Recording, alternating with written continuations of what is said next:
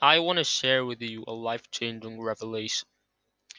Recently, I was meeting a friend of mine for coffee, and when he brought the drinks over to the table, I quickly realized he put cream in mine. And well, for what it's worth, I hate cream. I just thought, you know what, I don't want to be rude. Whatever, no big deal. But my friend, my friend Johnny, right? Who's uh he's from the Caribbean. Oh wait, no. He's African. Um one or the other. Okay, one or the other. But he he's black, right? So he was telling me how his sister, who has recently been stopped and searched randomly by two white police officers, and because she kicked up a fuss, she was slammed up the side of a wall. Her nose splurts with blood. She's screaming. People were filming this on their phones. You might have seen it online actually. She's screaming at them to stop, and they just carried on.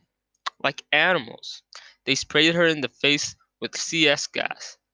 She was degraded, humiliated right there in front of her two year old daughter, and for everyone to see like a circus. But my revelation came when John was telling me about his sister.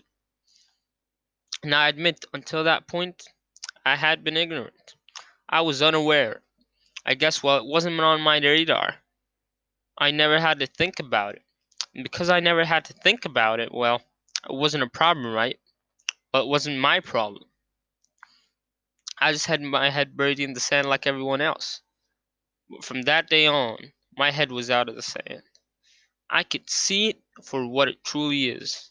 I guess how it always has been, and I just thought, you know, I just can't believe I spent my entire life not putting cream in my coffee. It tastes so much better.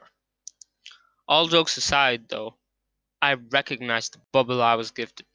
And from that point on, I made the decision that I would never overlook the situation. I would speak up to that officer. I would even become a witness in court if it may. My life without cream is over.